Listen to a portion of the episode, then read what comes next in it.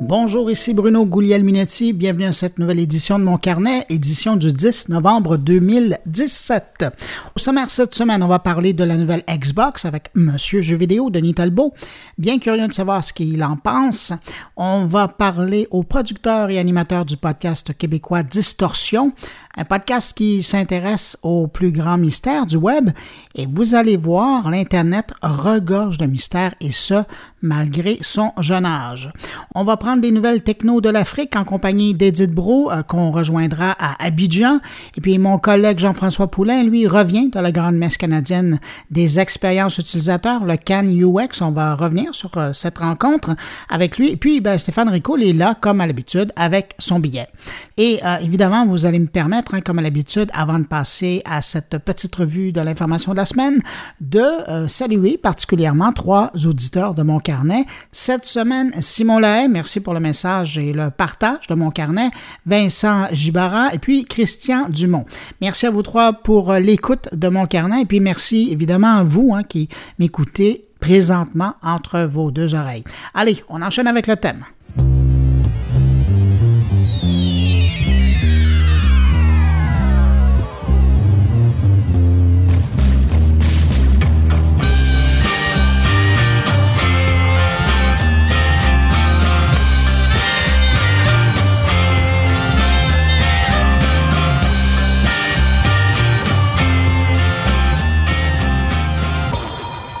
Le CRTC vient de publier son rapport de surveillance des communications pour 2017 euh, et on y apprend quelque chose de très intéressant. Près du quart, donc 23% des Canadiens âgés entre 18 et 34 ans, regardent la télévision exclusivement ligne. Selon le rapport du CRTC, plus de 64 des 18-34 sont abonnés à des services de vidéo en ligne et si on regarde la population en général, c'est 44 des Canadiens qui seraient abonnés à des services comme Netflix par exemple. Question de rassurer les télédiffuseurs et les annonceurs qui écoutent, sachez que selon le CRTC, aujourd'hui, seulement 4% de la population générale ne regarde des contenus télévisés que sur Internet. Sinon, dernier chiffre, en 2016, les Canadiens ont dépensé presque 2 milliards de dollars en services de vidéo en ligne, une hausse de 18% si on compare à l'année précédente.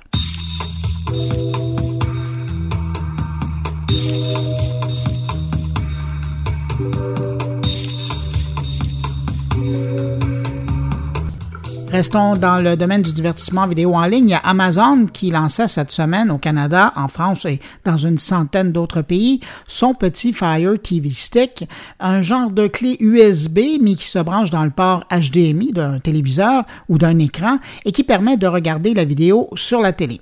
C'est un concurrent direct du Chromecast de Google, de l'Apple TV ou du Roku Express euh, qui sont déjà offerts au pays et qui permettent d'accéder à de la vidéo disponible à partir d'Internet plutôt que par des abonnements classiques au câble, à la fibre ou au satellite.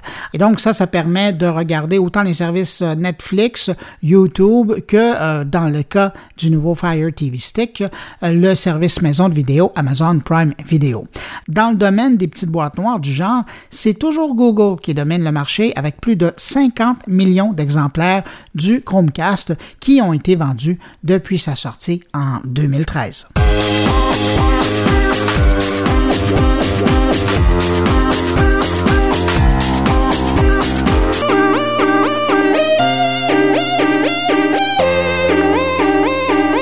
Je parle une minute de Twitter. Euh, une petite chose est arrivée très importante cette semaine.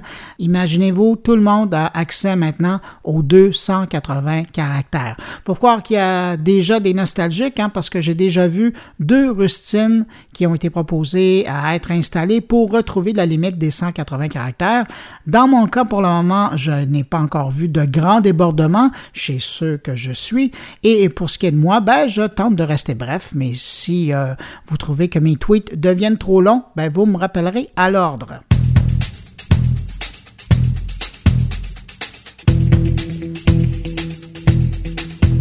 Après son succès mondial Pokémon Go, l'éditeur de jeux américain Niantic s'attaque à l'univers de Harry Potter. Baptisé pour le moment Harry Potter Wizard Unit, le jeu fait en collaboration avec le studio de Warner Bros. Game à San Francisco devrait être offert aux utilisateurs de téléphones intelligents et de tablettes en 2018. On parle ici d'un jeu de réalité augmentée comme dans le cas de Pokémon Go, mais contrairement à celui-ci, le nouveau jeu de Harry Potter devrait euh, se baser sur la géolocalisation et devrait intégrer des lieux du monde réel à l'univers de Harry Potter en réalité augmentée. Dans le communiqué qui annonçait le jeu, on dit en explorant des villes et des voisinages réels situés à travers le monde, les joueurs pourront partir à l'aventure, apprendre et jeter des sorts, découvrir de mystérieux artefacts et croiser des bêtes légendaires ainsi que des personnages iconiques. Alors voilà, j'ai bien hâte de voir, il faudra patienter quelques mois encore.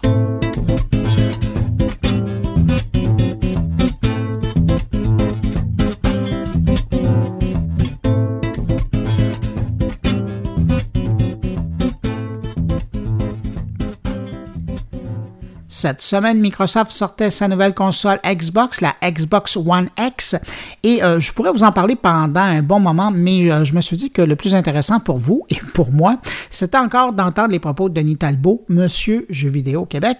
Alors, je lui ai passé un petit coup de fil, et puis évidemment, ma première question, c'était de savoir est-ce que la nouvelle mouture de la Xbox répond à ses attentes? Ah oui, elle dépasse mes attentes. Euh, si on regarde strictement au niveau puissance, en ce moment, pour les consoles, c'est la plus puissante sur le marché en ce moment. Elle est 40 euh, fois plus puissante que sa plus proche rivale, la PS4 Pro. Euh, j'ai joué au même jeu sur les deux consoles, c'est-à-dire Assassin's Creed Origins, et euh, la différence est quand même très remarquable sur la Xbox One X, la nouvelle création de, Microsoft.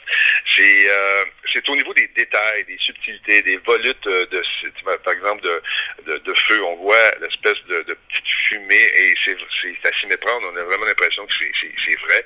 Euh, lorsqu'on brûle, par exemple, on est dans une grotte et on brûle euh, une toile d'araignée pour pouvoir passer au travers, ben, on voit l'espèce de feu qui court dans la toile d'araignée. Sur la Xbox, c'est vraiment détaillé. Euh, ça l'est un peu moins sur la PS4 Pro, mais c'est certain que c'est une machine qui est très, très puissante. Mais rassure-moi, ça sent pas encore le brûler dans ton salon. non, à ce chapitre, je pensais avoir une console qui était pour chauffer puis faire énormément de bruit. Souvenons-nous de notre bonne vieille 360 euh, sur laquelle il fallait rajouter des ventilateurs d'appoint pour euh, éviter que ça crame. Mais ici, c'est pas le cas du tout. On l'entend pas. Elle est beaucoup plus petite, cependant, euh, que la, sa, grande sœur, ou sa petite sœur, je ne sais plus comment l'appeler, la précédente. la, One X est, plus petite et à l'intérieur, c'est tellement compact qu'on a dû, pour la refroidir, se servir d'un système au liquide. On l'entend pas. On l'entend pas du tout. Ça fait presque deux semaines que je l'ai, puis euh, j'ai pas eu aucun problème technique avec. Petit reproche cependant pour nos amis de Microsoft, euh, je trouve que l'interface usagée euh, mérite d'être retravaillée un peu. à ce chapitre, nos amis de Sony ont fait leur devoir. Lorsqu'on rentre dans la console, tout est clair, c'est simple, c'est d'une simplicité désarmante. On a fait des efforts chez Microsoft pour tenter d'alléger, mais c'est un menu de, qui est quand même, ces menus-là qui sont quand même assez lourds, un peu confus. Pour essayer de rentrer un code de jeu, il fallait prendre euh, la Kinect qui le demandait parce que tellement que c'était enterré dans des menus de sous-menus. Et là, on, a rendu ça plus, euh, plus accessible, plus convivial. Mais il y a encore un petit peu de travail à, faire à ce chapitre-là. Mais strictement au niveau de puissance, sûr que les, les PC, les amateurs de, ceux qu'on appelle les, amateurs d'ordinateurs, les PC Master Race, là, ils vont dénigrer le produit en disant Ouais, ouais, mais euh, moi, mon, ordinateur est beaucoup plus puissant, ma carte, ta carte coûte le prix de la console, ta carte vidéo dans ton PC. Mais euh, si on regarde à 600 dollars, c'est une excellente machine qui va faire un bout de chemin. Euh, est-ce que c'est un peu insultant pour les gens qui ont acheté la version précédente? Un petit peu, parce que normalement, on finit les cycles de 4 ou 5 ans, 7 mm-hmm. ans, puis après ça, on sort une console, mais là, on vient de l'acheter, puis ils nous en sortent une autre, encore plus puissant. Ce que j'ai hâte de voir, Bruno, c'est la réaction de nos amis de Sony. Est-ce qu'ils vont sortir quelque chose de encore plus puissant. La guerre a recommencé, puis euh, c'est pas, euh, ce sera pas des petites, euh, des petits échauffourées, ça va être une bonne grosse guerre. J'ai comme l'impression pour savoir qui va dominer le marché de la console. Oui, ben ça vaut des millions, hein, cette guerre-là. Mais Denis, si on, Microsoft a mis autant de puissance sous le capot, c'est parce qu'ils sont en train de se préparer pour être intéressants dans, quand le jeu en réalité augmentée puis réalité virtuelle va vraiment être une réalité sur le marché. Elle va être prête, cette machine-là, pour ça. Elle est conçue, je pense, spécialement pour ça. Et les nouvelles lunettes de réalité augmentée et de réalité virtuelle s'en viennent. On a vu l'offensive. tous les fabricants mm-hmm. de ce monde font affaire ou presque avec Microsoft pour leurs lunettes. c'est sûr mais ce qui est intéressant également, c'est que même si on n'a pas une télévision 4K avec le HDR, dessus, la, console est conçue pour ramener cette puissance-là qui servait au 4K à bonifier notre, notre visionnement, notre, notre plaisir vidéoludique sur notre télévision qui n'est pas en 4K également. Donc, on, on le pouvoir qui était conçu pour rendre une image plus belle sur 4K et on l'amène ailleurs dans, le, dans, le, dans, l'expérience de jeu qu'on vit sur notre 80, 1080p, sur notre télévision HD normale. Ça, je trouve ça intéressant. Ils ont bien fait leur devoir à ce chapitre-là. Mais oui, cette console-là est conçue euh, spécialement je pense, en tout cas, pour euh, euh, établir l'écosystème de la réalité virtuelle qui euh, est appelé à se développer au cours des prochaines années, au cours des prochains mois même. Oui. Ce que je comprends de, de ce que tu me dis, Denis, c'est que dans le fond, à court et à moyen terme, c'est un bon achat. Je pense que oui. Si vous n'avez pas de console encore et si euh, vous voulez revendre votre euh, One X, euh, pas, One X, mais la, S qui est sortie avant, mhm.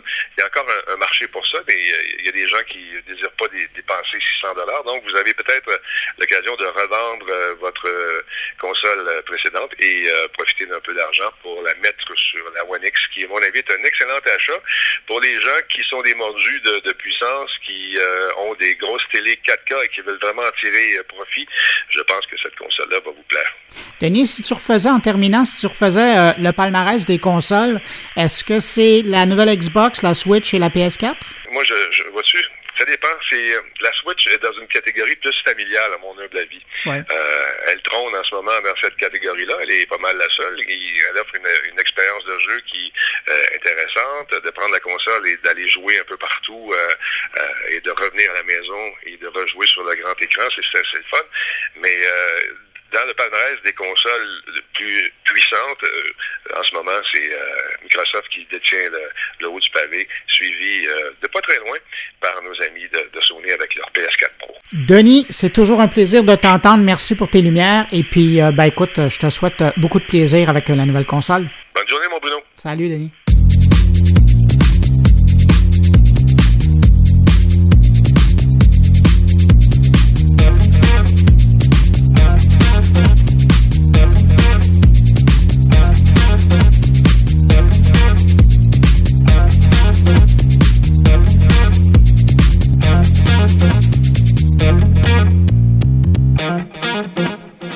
Bonne initiative de la part de TripAdvisor. Cette semaine, le site de référence pour euh, l'hébergement hôtelier vient de créer une petite affichette qui sera en vue sur les pages des établissements hôteliers sur son site pour afficher des alertes sur euh, les établissements jugés à risque, euh, qu'il s'agisse de problèmes sanitaires, de discrimination ou carrément d'agression sexuelle.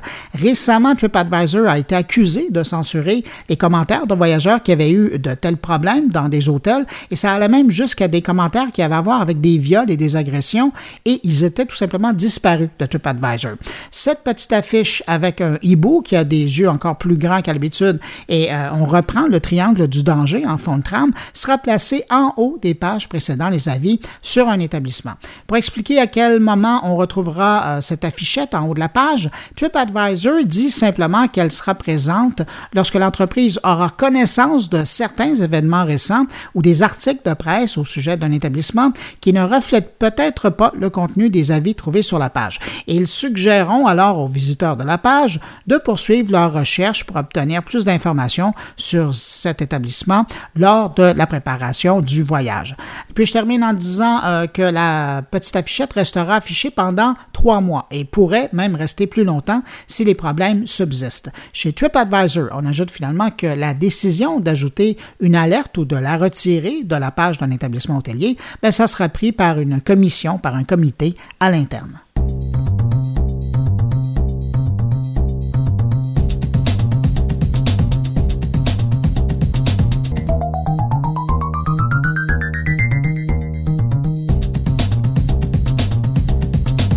En terminant un mot sur Snapchat, l'entreprise a fait du travail d'introspection euh, et vient de se rendre compte que son interface était peut-être pas aussi simple que les autres réseaux sociaux. Conséquence, d'ici quatre semaines environ au début décembre, Snapchat devrait publier une mise à jour qui devrait tout régler et lui permettre d'aller conquérir les masses. L'idée derrière cette transformation chirurgicale, c'est évidemment de rendre l'application mobile plus facile à être utilisée par tous et donc de rendre Snapchat populaire auprès d'un public plus âgé.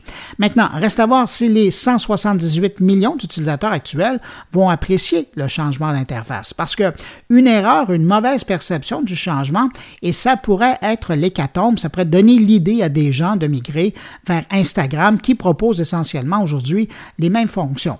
Ce qu'on sait pour le moment de la nouvelle interface, c'est qu'au démarrage de l'application, c'est toujours le mode caméra qui sera là euh, par défaut pour pousser les utilisateurs à créer du contenu plutôt qu'à se mettre en mode consultation. Et puis, on retrouverait sur l'écran de gauche toutes les stories de ces contacts et euh, la fenêtre de droite prendrait des airs de fil de publication comme dans Facebook, par exemple. Alors, c'est à suivre et on verra ça dans quelques semaines.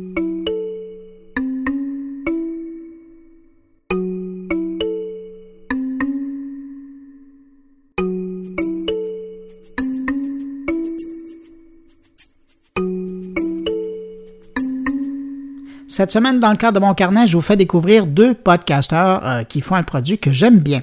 Je vous parle de la série Distorsion. On en est aujourd'hui à la seconde saison de la série et comme vous allez voir, si vous aimez vous faire raconter des histoires, c'est vraiment le genre de podcast que vous devriez aimer. Mais avant d'aller plus loin, je laisse Émile Gauthier et Sébastien Lévesque vous présenter leur podcast Distorsion. Merci, euh, Sébastien. En fait, Distorsion, c'est un podcast sur des histoires étranges de l'ère numérique. Euh, donc, moi et euh, Sébastien Lévesque, on scrute les bas-fonds d'Internet, les bas-fonds des, forums sur le web pour trouver des, histoires passionnantes qui, ben, parfois sont sont passées sous silence par les, médias traditionnels, mais nous, on se fait un plaisir d'analyser ces histoires-là, de faire de la recherche et de les relater d'une manière je dirais pas narrative, mais un peu, euh, un peu en histoire, si on veut, afin de maintenir un suspense puis euh, d'embarquer les gens euh, dans, cette, dans ces histoires passionnantes-là. Sébastien, êtes-vous d'accord avec la description? Absolument. J'endosse euh, tout ce que Émile dit sans problème. Je suis curieux de voir parce que vous, allez vraiment dans différentes directions. Euh, cette semaine, par exemple, vous reveniez sur euh, l'histoire difficile de John McAfee, qu'on connaît pour comme le créateur de l'entreprise, de, de logiciel de, sécurité. Mais vous allez vraiment partout. vous revenez, et, évidemment, ça a toujours un lien avec le numérique, avec le monde en ligne, ce qui est fascinant hein, parce qu'il y a beaucoup de ce type de présentation que vous faites qui se fait dans l'histoire générale du Québec, du monde. Mais c'est la première fois, moi, que j'entendais, euh, et surtout en français, des gens, des podcasteurs ou des animateurs, qui s'arrêtent sur le récit d'histoire qui ont un lien avec le monde numérique. D'où vous est venue cette idée-là? Moi et Seb avons, euh, avons eu un, podcast il y a plusieurs années appelé euh, Haute Résolution, euh, je dirais aux alentours du début des, années de 2010, de 2008 à 2010, je crois. Puis on, euh, on, parlait des nouvelles euh, technologiques, des, euh, de ce qui se passe sur Internet, de ce qui se passe dans le monde numérique. Et puis, ben, plusieurs années plus tard, on, se retrouve à Montréal, puis on commence à plancher justement sur, sur une idée comme quoi on aimerait refaire de la radio, mais pas traditionnelle. Puis le monde du podcast est en train, est en pleine ébullition au Québec. Tu, le sais très bien, Bruno? Donc, on, on essayait de reprendre cette touche-là parce que les deux, on travaille dans le milieu du numérique. Les deux, on est passionnés par ce, monde-là. Mais on voulait exploiter ce segment-là, mais d'une manière intemporelle, donc d'une manière qui ne soit pas collée à l'actualité.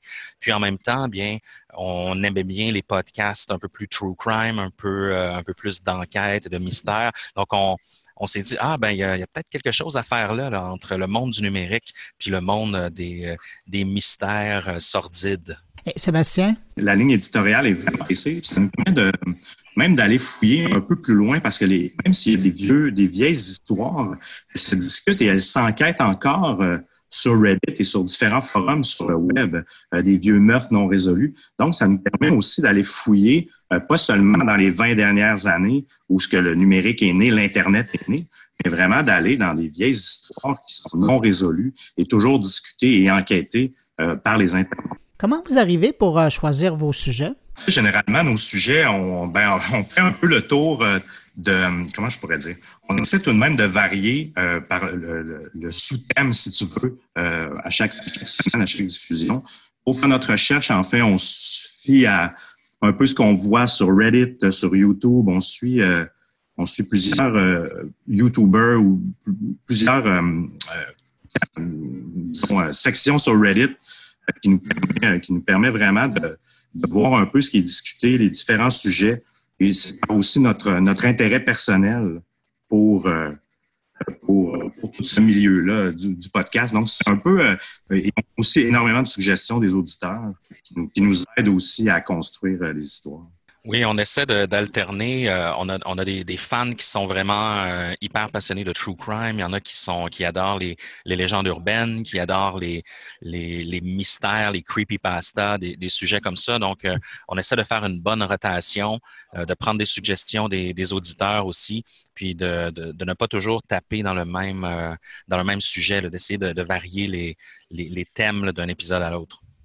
Émile, le fait que vous reveniez sur des histoires, bon, qu'on connaît, c'est, puis vous le dites, là, vos, les gens qui vous écoutent, euh, ce sont des mordus de ce, type de sujet-là. Est-ce que, à force de parler d'histoires comme ça, est-ce que ça vous donne des fois le goût de faire votre propre travail d'investigateur et de sortir une histoire qui serait, par exemple, québécoise? Oui, je peux pas dire le contraire. Euh, je suis certain qu'Émile a le même, le même opinion. Euh, c'est certain que ça nous donnerait le goût de euh, faire une enquête complète, justement, de A à Z et d'approfondir tout ça.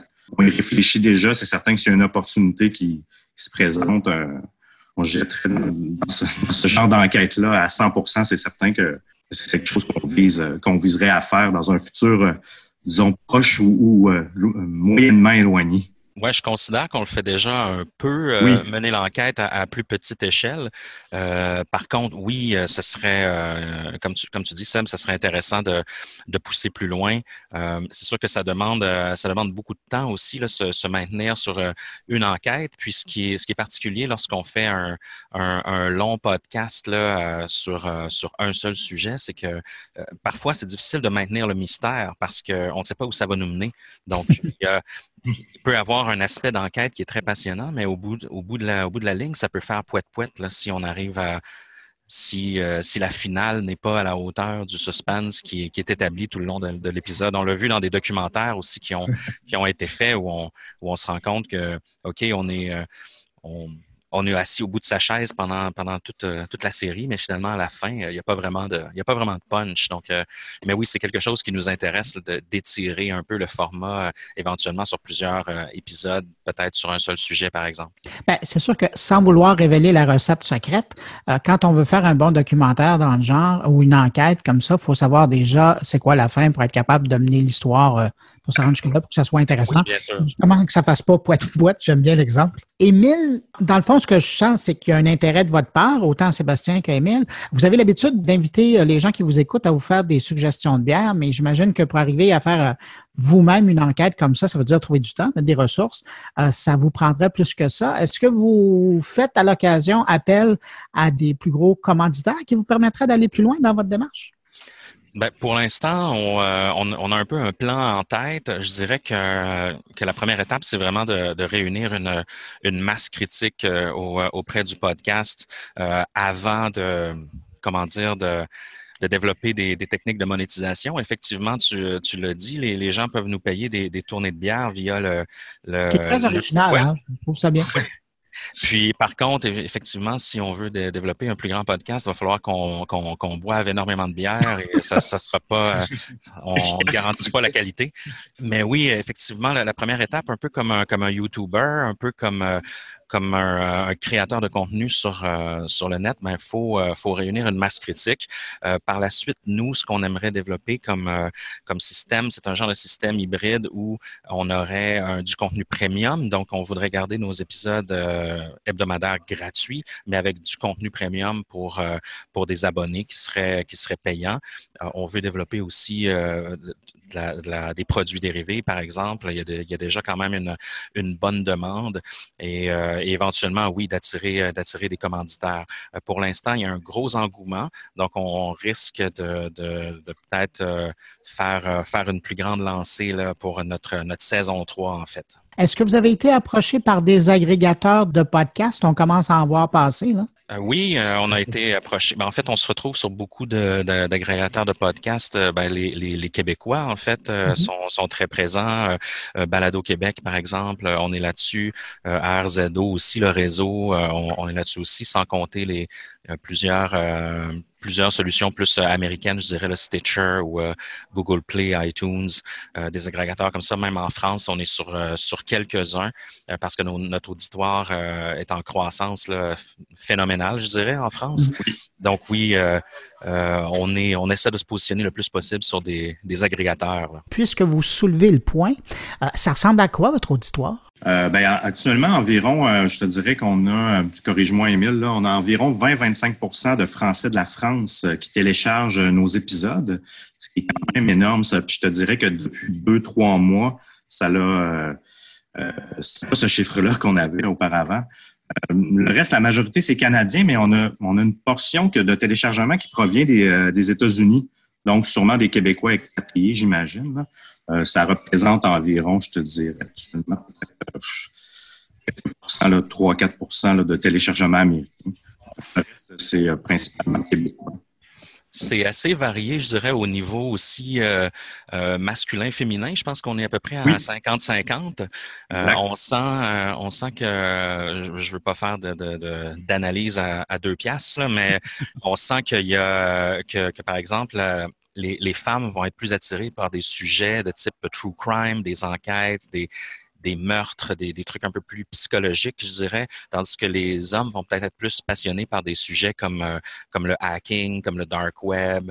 Euh, donc c'est assez euh, c'est assez bien divisé, je dirais, ce côté-là, là, homme-femme. On a un groupe de discussion aussi sur Facebook pour les gens qui veulent poursuivre les enquêtes puis discuter avec nous. Puis encore une fois, c'est assez bien assez bien séparé. Donc on est on est assez content à ce niveau-là de toucher là, les autant, les femmes que les hommes, en fait. On le disait, c'est la deuxième saison cette année. Vous avez appris quoi la première saison? Je dirais que nos apprentissages euh, premiers, c'était que le, le, concept fonctionne. Déjà, c'est une bonne, euh, c'est une bonne, euh, un bon encourageant pour la deuxième saison. Oui, exactement.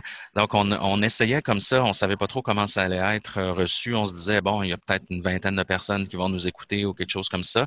Mais on se rend compte que les gens avaient un, un besoin pour pour ce genre de contenu-là. on le sait aussi, on a on a on a commencé notre notre podcast en même temps que presque en même temps que Ars Moriendi avec notre, ami Simon Predge. Et mm-hmm. les, deux podcasts ont, touchent à des sujets quand même similaires, à des, histoires étranges et sordides.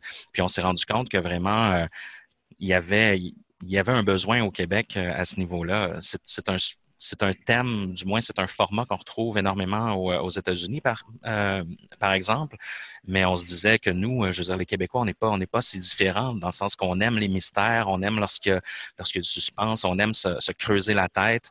Et puis, euh, en testant ce format-là, au début, on n'était pas trop sûr. Est-ce qu'on devrait faire des heures, des 30 minutes? Il y a plusieurs personnes critiquaient notre, mmh. notre format, ils trouvaient que c'était long.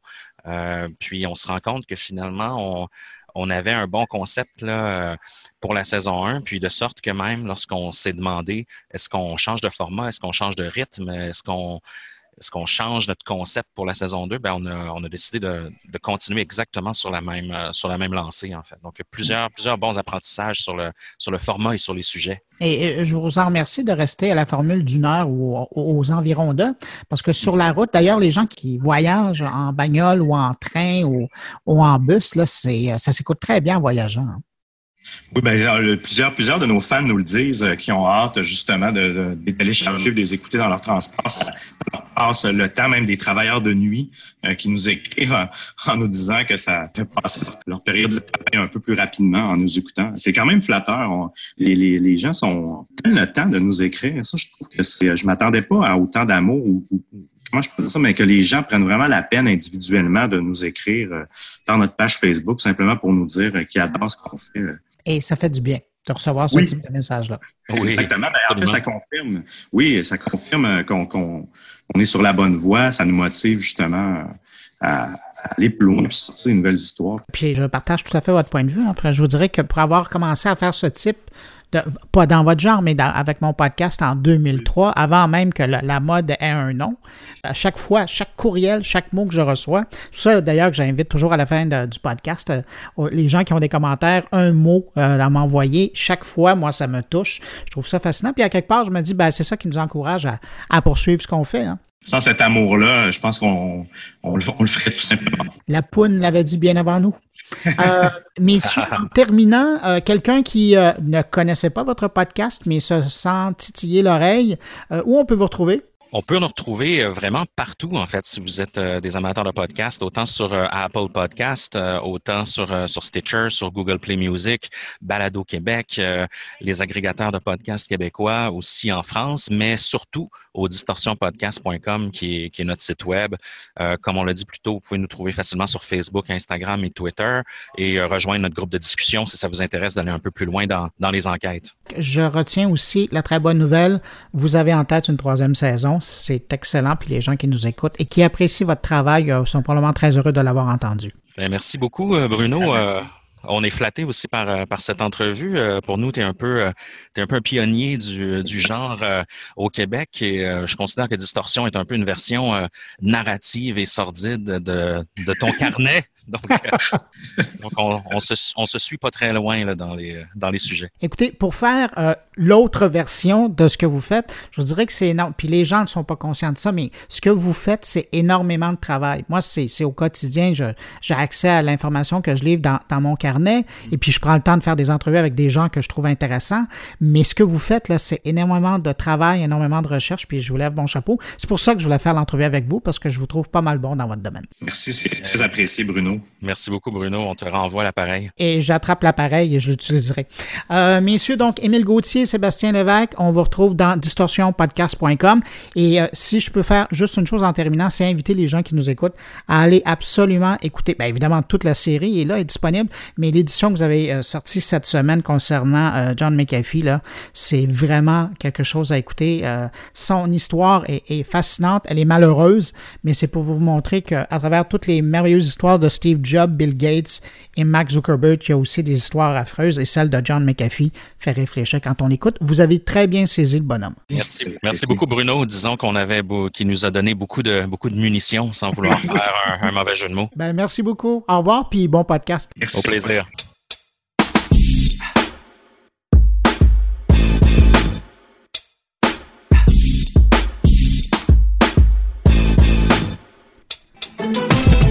Cette semaine, j'avais le goût d'aller voir ailleurs et à quelques semaines du Africa Web Festival qui va se tenir à la fin du mois à Abidjan, en Côte d'Ivoire, je me suis dit que ça serait une bonne idée de contacter une des blogueuses les plus influentes du pays pour parler de l'évolution de la technologie dans le pays depuis 5-6 ans.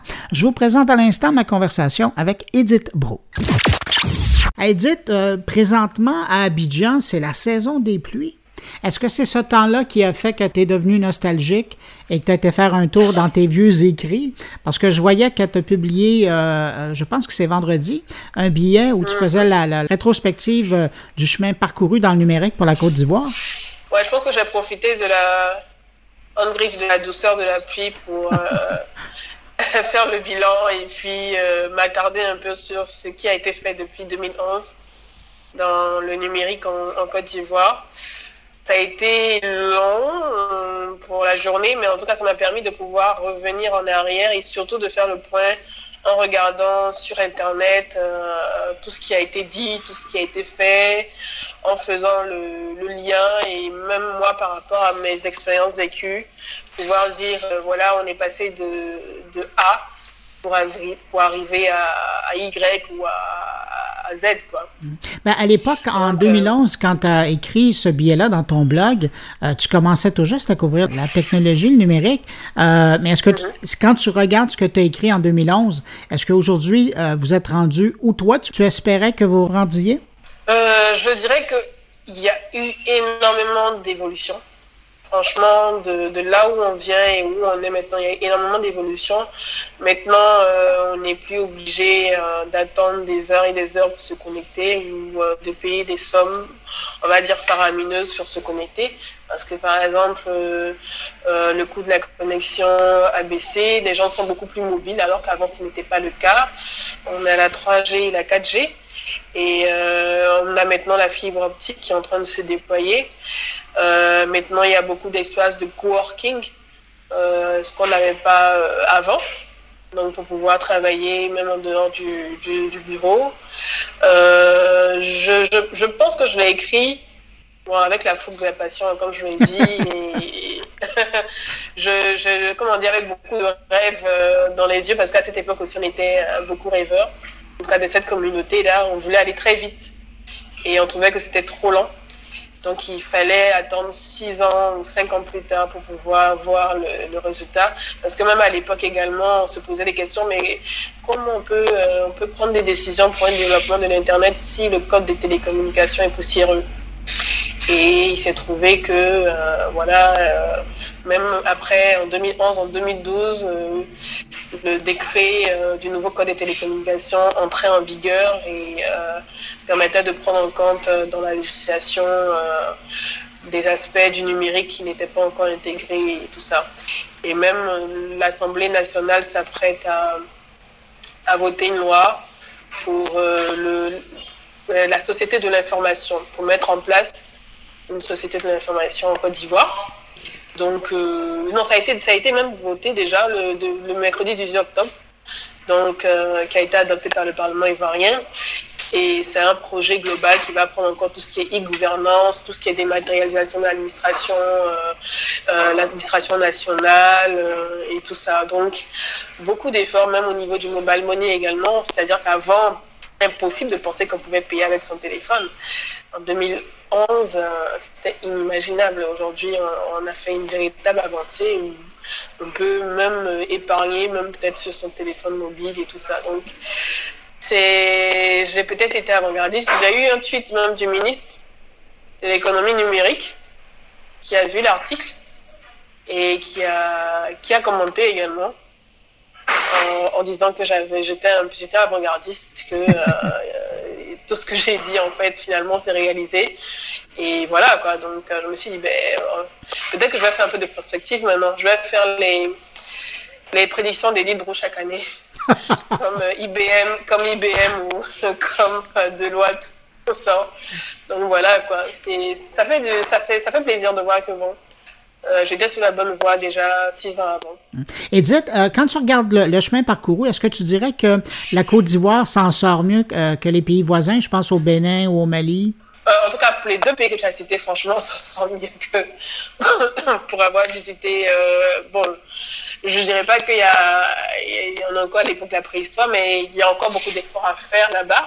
Mais pour avoir visité le Bénin, en tout cas, je peux dire que oui, on a une longueur d'avance, en tout cas, dans dans tout ce qui est infrastructure numérique et dans tout ce qui est, euh, comment je pourrais dire, adoption de la technologie en fait. Même si maintenant ils font beaucoup d'initiatives, surtout au niveau de la création de contenu à travers les blogs, avec euh, l'association des blogueurs euh, béninois, mais il y a encore beaucoup d'améliorations de, à faire au niveau de l'infrastructure et de l'accès à Internet. Alors donc, quand on regarde les pays subsahariens, au niveau de la francophonie, c'est vraiment la Côte d'Ivoire qui demeure la place. La Côte d'Ivoire, pour... le Sénégal.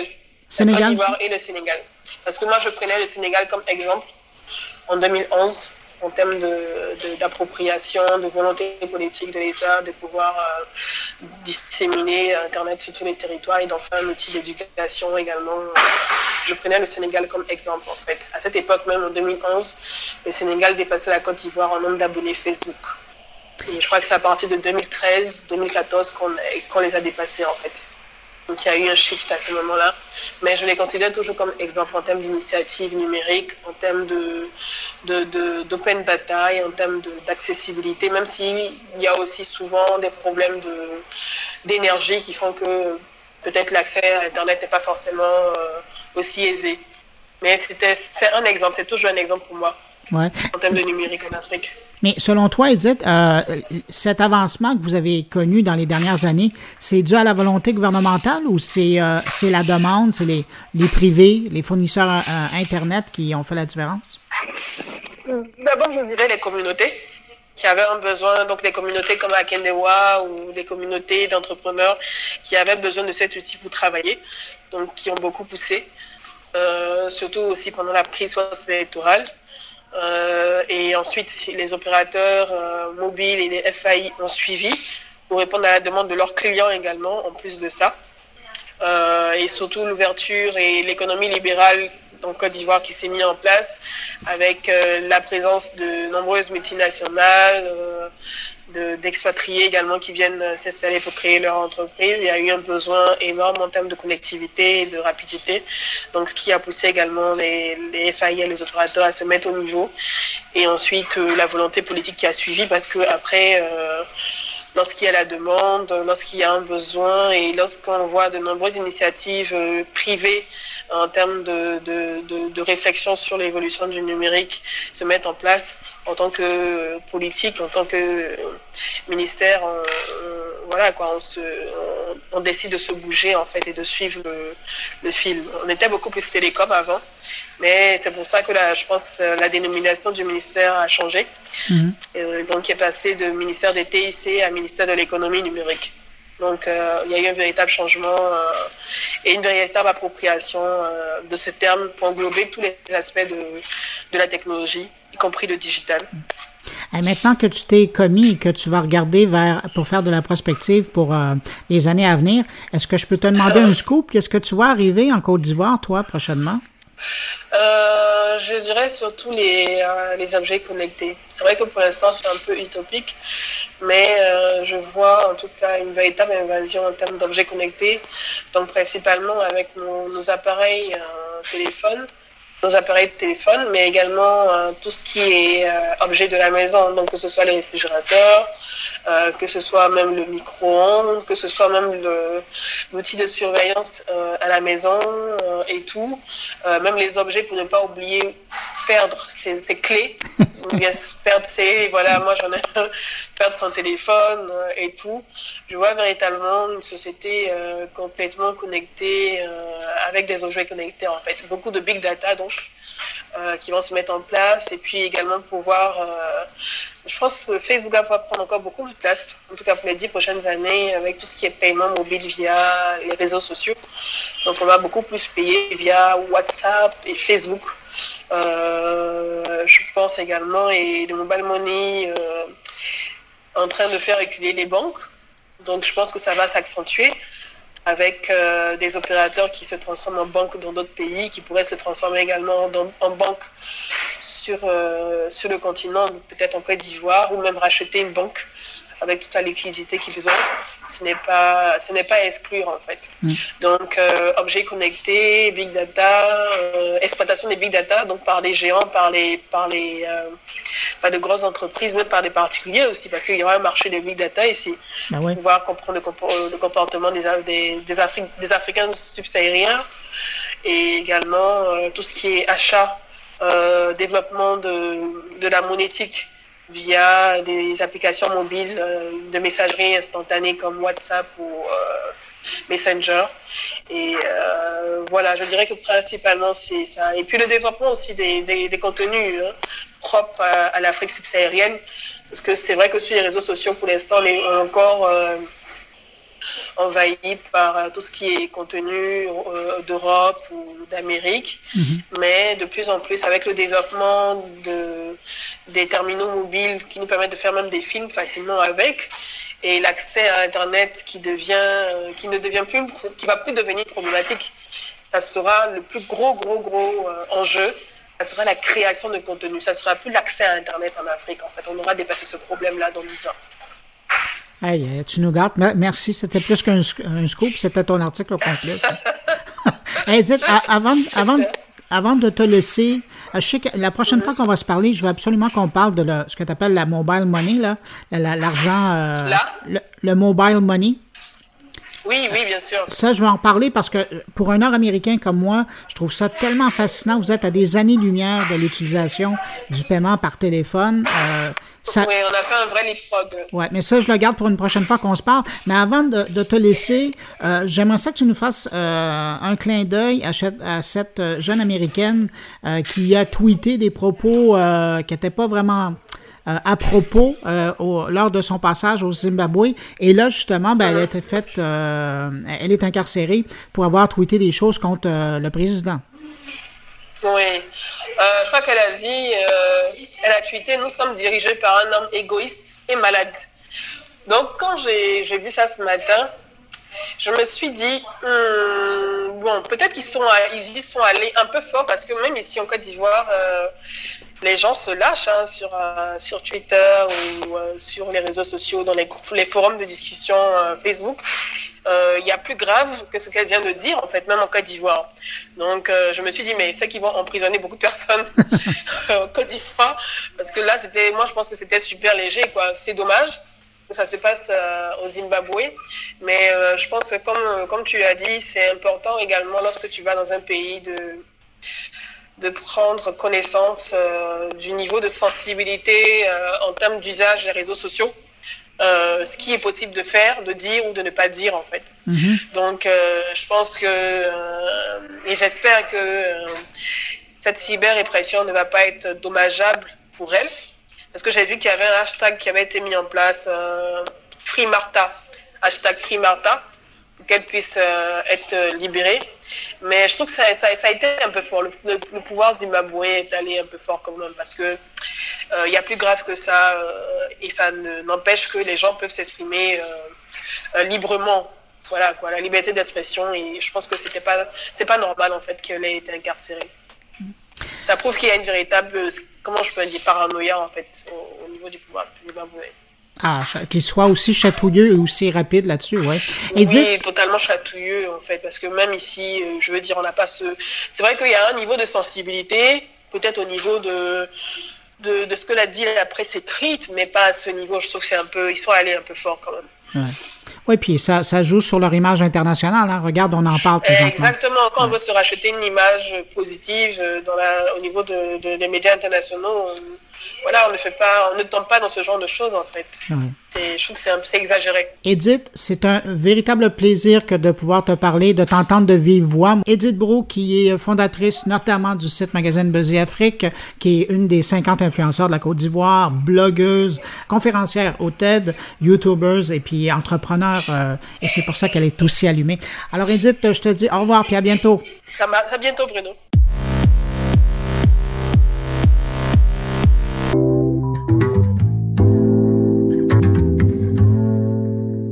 On va retrouver Jean-François Poulain de retour de Ottawa où euh, se tenait la semaine dernière Cannes UX. Salut Jean-François. Bonjour Bruno. Ben oui, on était en fait à Ottawa-Gatineau au Musée de la Civilisation. Il y avait la conférence Cannes UX, effectivement. Puis... Ça, c'est la place où euh, toutes les feuilles sont rouges, là, puis qui fait beau l'automne? Ah, il faisait très beau. Non, enfin, il pleuvait des cordes. On était très bien à l'intérieur. ben, c'était une conférence intéressante. Enfin, euh, on parlait, comme dans toute conférence de ce genre-là, je pense que pour des gars de notre âge, on finit par euh, plutôt apprécier les discussions de corridor, puis les, échanges qu'on a avec nos collègues. Puis globalement, après, bon, autant je voyais les, UX un peu plus jeunes prendre des notes.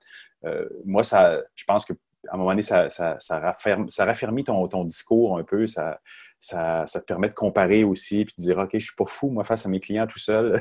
je, me retrouve avec des collègues qui sont capables de dire, ah, mais oui, on vit tous la même chose finalement. Et ça, c'est toujours bon. J'imagine que d'entendre, ben, je pense que c'est un peu comme moi quand j'écoute des conférences, c'est l'occasion aussi de réfléchir à ta pratique à toi, puis de voir, euh, de comparer un peu. Parce que dans le fond, le jour où on commence à faire l'université, on se rend compte qu'il n'y a pas juste une vérité dans la vie, et, qu'il y a différentes façons d'aborder un même problème.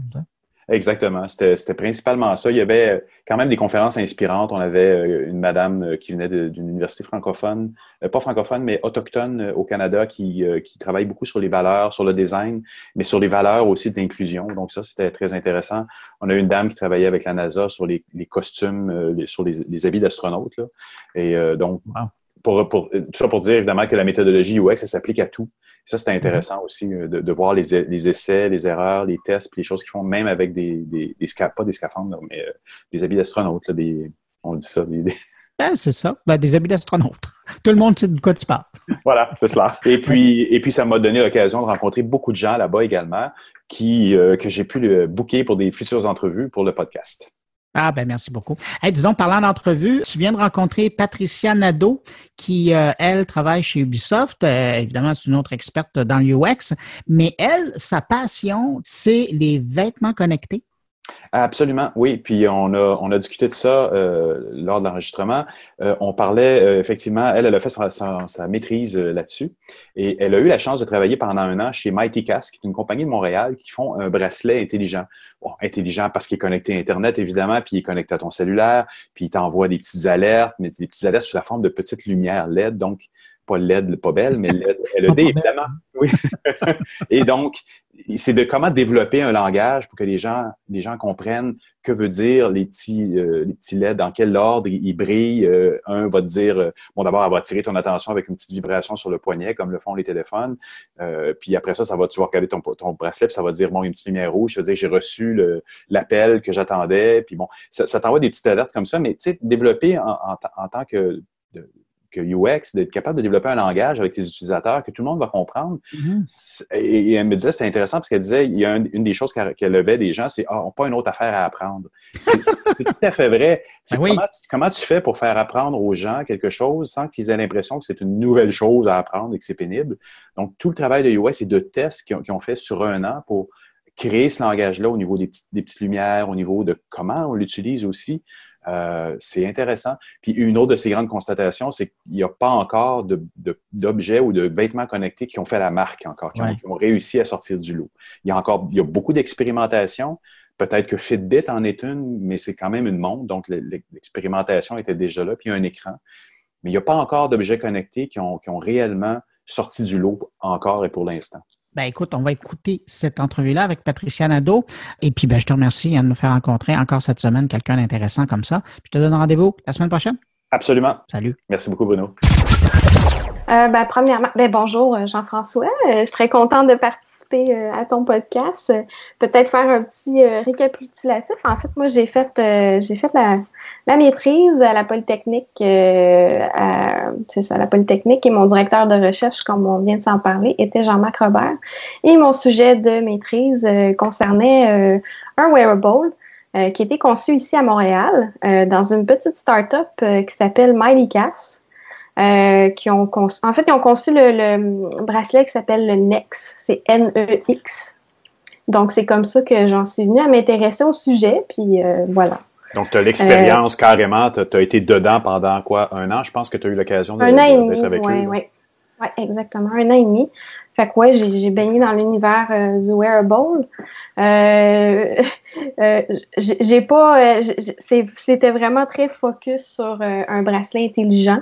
Mais évidemment, je me suis intéressée à l'ensemble de l'œuvre, mais surtout au bracelet intelligent dans mon cas.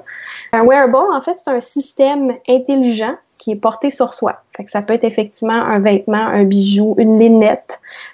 Ça peut même être un tatouage, parce qu'en fait, il existe même des tatouages avec lesquels on peut interagir. Euh, la, différence, par exemple, entre un téléphone intelligent et un wearable, c'est qu'il y en a un qui est portatif, l'autre qui est porté sur soi. c'est vraiment ça la différence.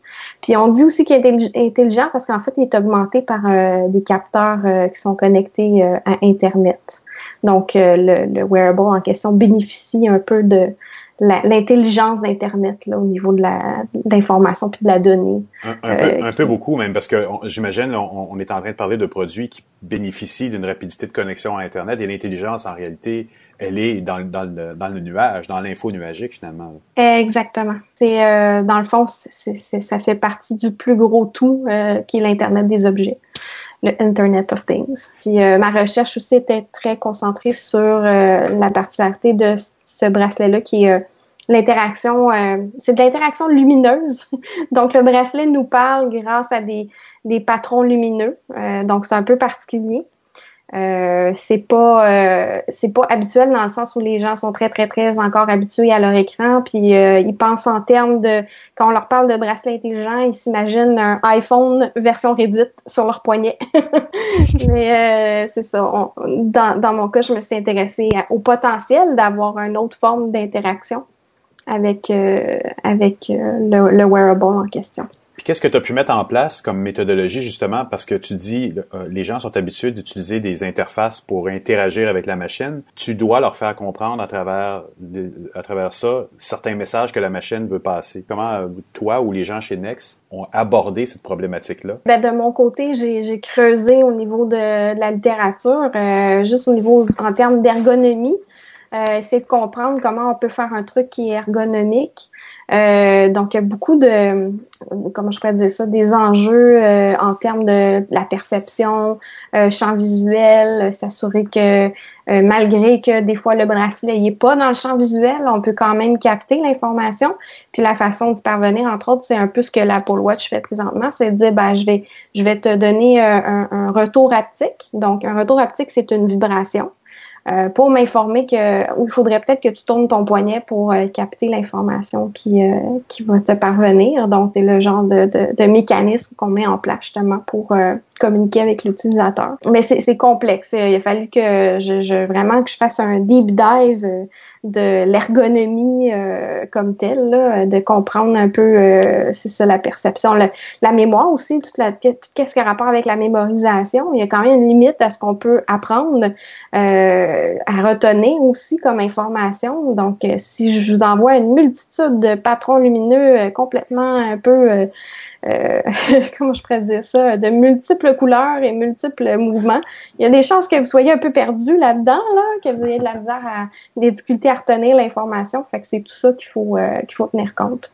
Parce que c'est un nouveau langage finalement que tu développes avec tes utilisateurs. Exactement. Puis c'est, c'est pas c'est pas quelque chose qui est nécessairement simple après ma barre, mais euh, l'important c'est justement de valider le plus tôt possible avec les utilisateurs, euh, d'aller souvent euh, rencontrer des utilisateurs puis de, de vérifier euh, entre autres, là, dans, dans, dans, mon cas, ce qui m'a intéressé, c'est de faire une étude un peu plus longitudinale, donc d'étudier plus à long terme pour voir est-ce que au bout d'une semaine ou deux, est-ce qu'ils ont retenu un certain nombre de patrons ou pas. On peut pas juste faire une validation très courte là, de dire on rencontre les utilisateurs une seule fois puis euh, c'est tout. Euh, faut les laisser dans le fond partir avec euh, ce produit-là pendant X temps puis voir au fil du temps comment ça se comporte.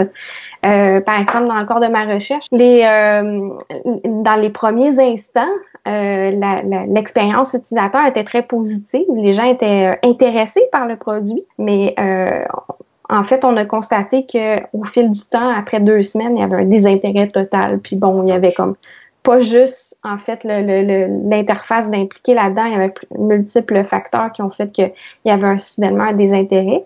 Mais euh, ce qu'il faut ce qu'il faut mentionner en fait c'est que les, euh, les wearables ils ont vraiment un problème d'adoption présentement. C'est juste les early adopters ou presque là, euh, qui s'intéressent à ça. puis bon, Gartner, la firme de recherche Gartner euh, ce qu'ils constatent, eux, dans leur, euh, leurs études, c'est que même encore, là, on parle de tout juste l'année passée, euh, l'adoption est surtout due à un manque d'utilité apparent.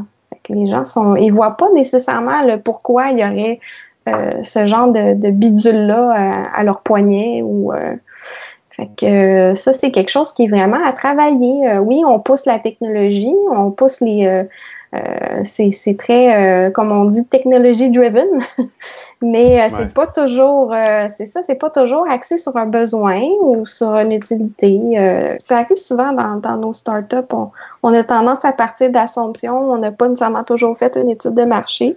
On se lance, on crée le produit. On espère que les gens vont, vont l'adopter, mais bon, c'est ça. Des fois, on a des surprises Là, quand on commence à, à l'exposer à, nos utilisateurs, on se rend compte peut-être que c'est super cool. Euh, on a vraiment comme euh, point de vue technologie, on est arrivé avec quelque chose de sympathique, mais il faut quand même trouver, euh, euh faut qu'il y ait un besoin pour ça, là, pour que ça perce, puis qu'il y ait une adoption. Il y a eu des gros changements qui ont été faits sur le, bracelet en question. En fait, plus tu réduis euh, les capteurs ou les, les, euh, les, les, matériaux, plus il y a un enjeu de dissipation de la chaleur. Fait que là, il faut que tu t'assures que le matériel euh, dissipe bien la chaleur, que quand c'est en contact avec la peau, ça va pas brûler la peau. on a eu des cas là, de, de, justement de grosses compagnies, je n'aimerais pas les noms, mais qu'il y a eu des retours de leurs bracelets intelligents en grande quantité parce que ça brûlait la peau littéralement. Fait qu'il y a comme il y, a, ce genre de choses-là qui est très important à considérer. Puis aussi, bon, on sait qu'on a des petites composantes, des fois, qui sont peut-être fragiles, fait qu'on essaie de rendre le bracelet un peu plus euh, solide. Mais en, étant plus solide, ben, il est nécessairement peut-être moins confortable. Donc, euh, c'est tous ces petits enjeux-là que ça nous a permis aussi de découvrir là, en faisant euh, de la recherche avec euh, de voir, OK, ben, peut-être que finalement, c'est beaucoup trop important de dire faut que ça soit confortable d'abord et avant tout. Oui, bon, on, on va essayer de trouver une façon de, de rendre le truc confortable, mais à la fois que les composantes soient bien protégées, qu'ils soient dans une, espèce de, coquille suffisamment solide pour que ça soit pas que les impacts fassent que le bracelet soit pas endommagé et tout ça c'est des belles problématiques, les, les, euh, les, wearables. on entend euh, beaucoup parler euh, de, trucs beaucoup plus dans le futur, de, de, penser en termes de brain-to-computer interaction. Mais quand, quand, on parle de brain-to-computer interaction, évidemment, on, on, pense tout de suite à la, à la chip qui va aller se glisser sous la peau dans le cerveau, mais en fait, il y a des belles options qui sont présentement en laboratoire, qui sont non intrusives. Autrement dit, on porte une espèce de, de comment je pourrais dire ça, de, de, trucs sur la tête. On a l'image des tests utilisateurs avec les gros casques, mais en fait, c'est pas ça. C'est des trucs qui sont beaucoup plus minces et euh, euh, qui vont capter en fait toute euh, les l'activité cérébrale. Puis cette activité cérébrale-là, elle peut être traduite en interaction avec la machine. mais c'est ça, on est encore à l'étape du lab.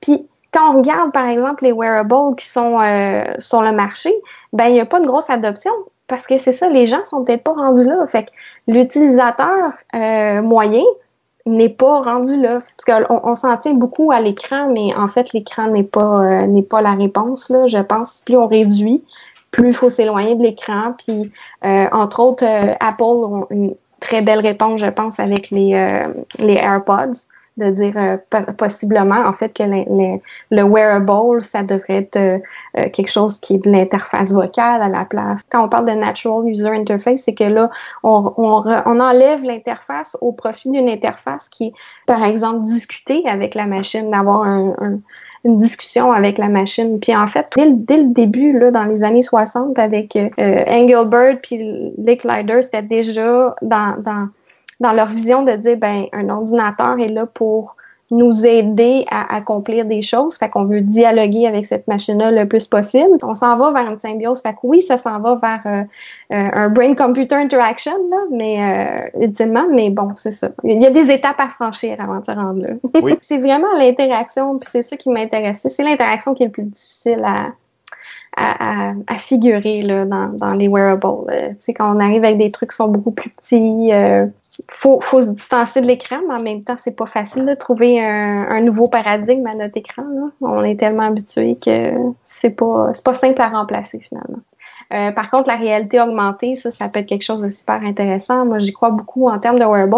En fait, Google Glass, c'est un échec, puis c'en est pas un, dans le sens que moi, je pense qu'il va y avoir possiblement un, nouveau Google Glass éventuellement, ou peut-être même Apple vont se lancer dans l'aventure.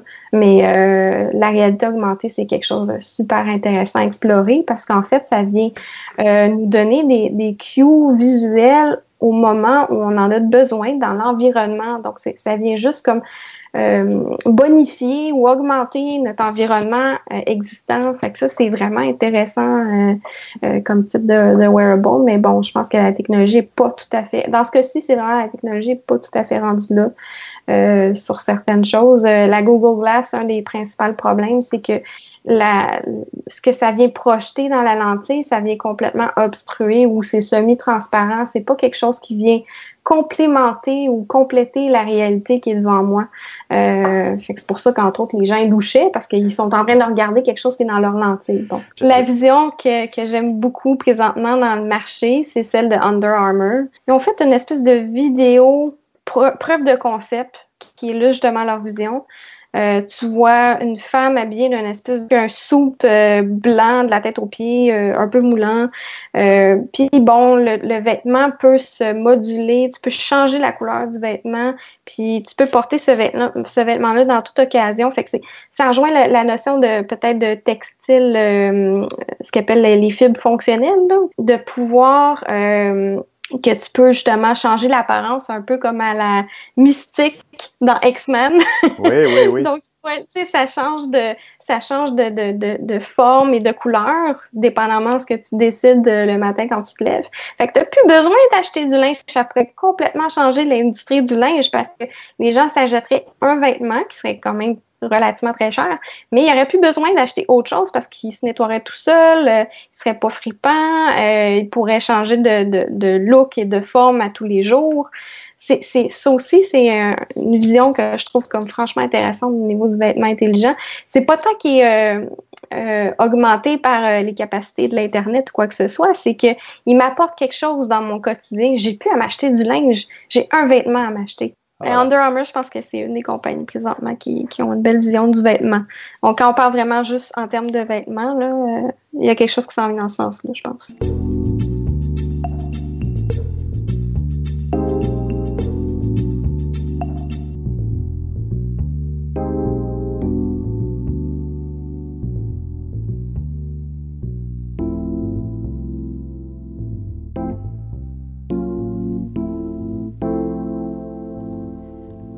Et c'est le temps d'écouter le billet de Stéphane Ricoul. Cette semaine, Stéphane s'intéresse aux propositions du PQ et de la CAC en matière de commerce en ligne, mais particulièrement par rapport à la taxation des ventes en ligne. On l'écoute.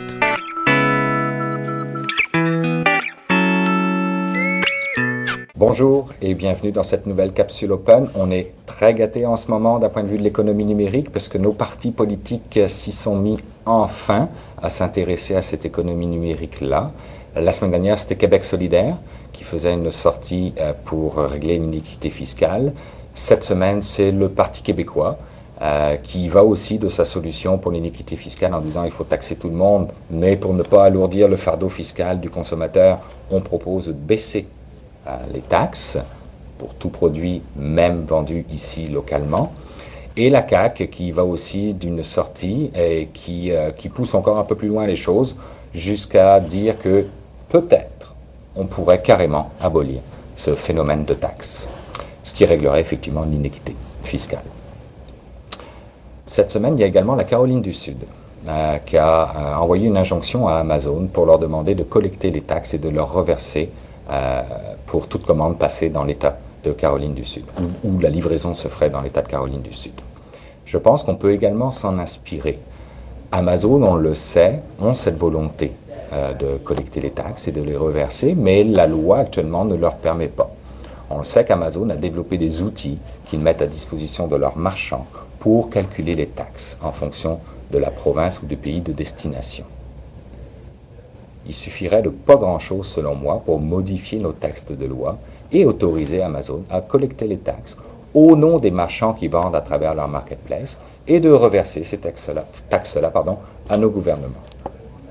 Ceci dit, quand on parle d'inéquité fiscale, il y a aussi un point euh, que j'aimerais aborder avec vous euh, ce matin, c'est que euh, on veut que quand un marchand américain vend ici, il charge des taxes, ce qui est normal, mais nous autres, on n'est comme pas obligé non plus de charger nos taxes, de charger des taxes quand on va aux États-Unis. Allez sur certains sites web, faites comme si vous passiez une commande mais que vous habitiez dans un État américain, vous allez voir, pas de taxes de charger. Donc, quand on parle d'iniquité fiscale, ce qui est bon pour Pitou est bon pour Minou, selon moi. Puis, on a un avantage, nous autres, en revanche, c'est que les frais de douane ne sont pas. Euh, on est exonéré, pardon, de frais de douane jusqu'à une hauteur de 800 dollars. Les États-Unis, c'est jusqu'à une hauteur de 20 dollars. Donc, profitons-en. Vendons, nous autres, ouvrons notre marché aux États-Unis, vendons à ces 350 millions de consommateurs potentiels. C'était mon point de vue pour aujourd'hui. Euh, j'aimerais énormément lire le vôtre, bien évidemment. J'engage la conversation avec vous. C'est fait pour ça, ces capsules. Donc, euh, très hâte de vous lire. Et je vous donne rendez-vous à la semaine prochaine. Merci beaucoup. Eh bien voilà, c'est tout pour cette édition de mon carnet pour cette semaine. N'hésitez pas à passer le mot autour de vous. Si vous pensez que quelqu'un peut être intéressé par mon carnet, vous lui dites qu'on est là. Et puis de notre côté, bon, on sera de retour la semaine prochaine avec une nouvelle édition de mon carnet. Entre-temps, de votre côté, si vous désirez me laisser un mot, vous le savez, hein, je l'ai dit plus tôt, euh, j'aime beaucoup vous lire. Vous pouvez le faire en passant par la page Facebook de mon carnet, par le billet de mon compte Twitter, sur ma page SoundCloud ou encore dans la version blog de moncarnet.com Merci d'avoir été là. Je vous rappelle que vous pouvez trouver mon carnet chaque semaine sur iTunes, Google Play, Balado Québec, Réseau, TuneIn Radio et évidemment à la maison sur SoundCloud, là où mon podcast est hébergé. Je vous souhaite de passer une excellente semaine. Je vous retrouve vendredi prochain. Au revoir.